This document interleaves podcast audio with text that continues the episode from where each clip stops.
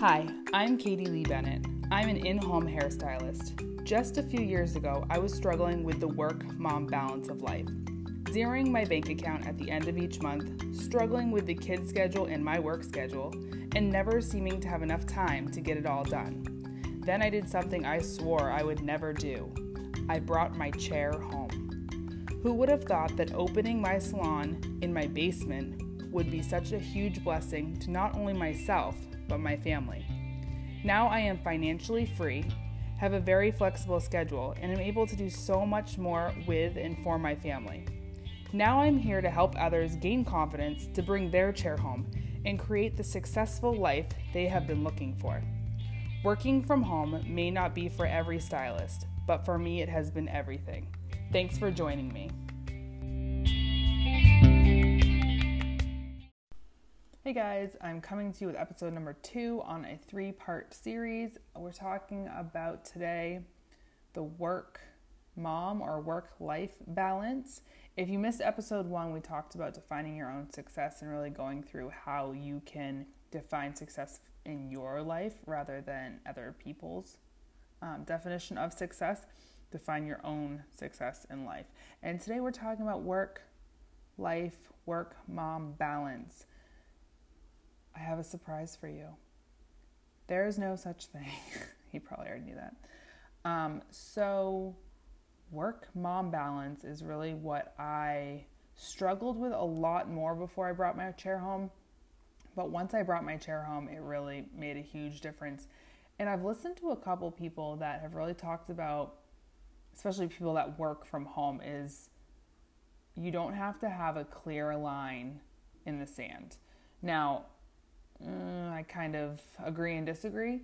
I have boundaries, and today is not that episode that we're talking about boundaries, but my work mom balance is that my kids have access to me all the time. Now my kids are a little bit older. They're 5, almost 6 and 8.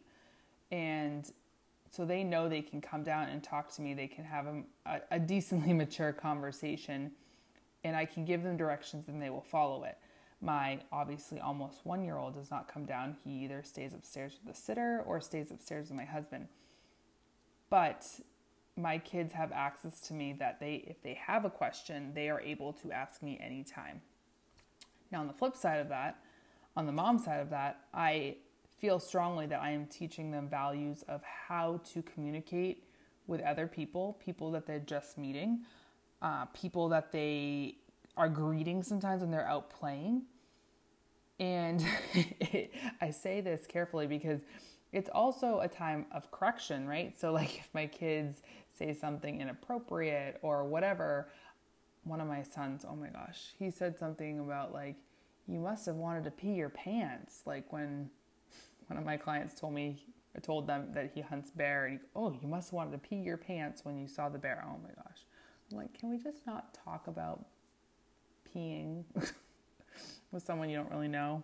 Or maybe he said poop your pants. I don't know. But it was just still, I was like, okay, well, there we go with correction. I'm momming while I work. And if you have an in-home salon and you have kids, people know that when they're coming to your house to have their hair done. Like, it's part of the experience, right? But with that, my kids also know that they can come down and say hi. They can say hi to the client and chat for a minute. Sometimes they start climbing on a chair, and usually they're sent back upstairs within a good 5 minutes, unless they really know the client really well.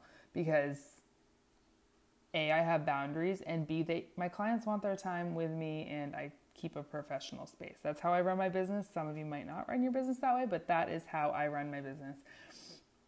And so that work mom balance for me is blurred a lot more than someone obviously that leaves the house to work, because it's a very defined line. You don't have your kids with you anymore. You might get calls from the nurse or get calls from the sitter that you need to come pick them up or whatever, but they are not with you.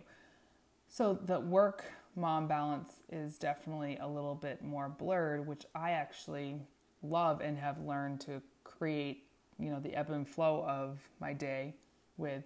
But there's just no such thing as a full balance.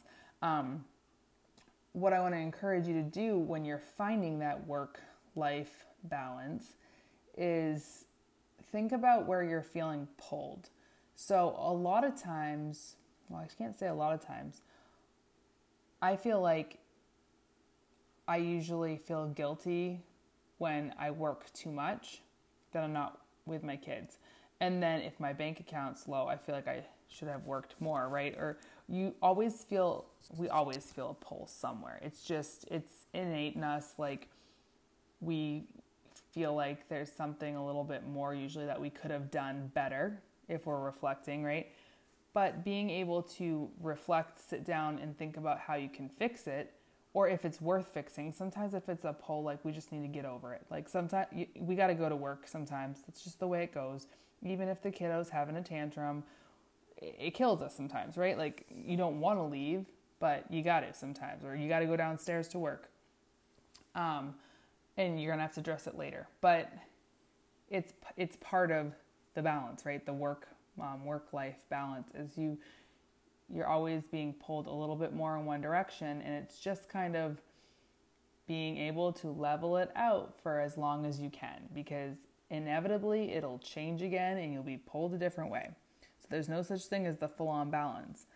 But today's course of action, call to action, is to take a moment and think about where you feel the most pull. So if you feel like you're working a lot more than you should be, which I'm going to give you an example. My husband, the dog is scratching her collar and it's ringing. I work sometimes on my days off if it's family, because I don't need a sitter and my kids can kind of run amok around here and someone will hold the baby. It's not ideal. And my husband has made it clear that I seem more stressed at the end of the day when he comes home from work and I've been doing a family member's hair and didn't have time to make dinner, or I was rushed or whatever. So I really did have to think about making those boundaries and lines of not working on the days I am not scheduled to work, for his sake more so than mine. I mean, actually, I shouldn't be cranky. That's my own fault. But, you know, I'm trying to respect him in the family dynamic as well.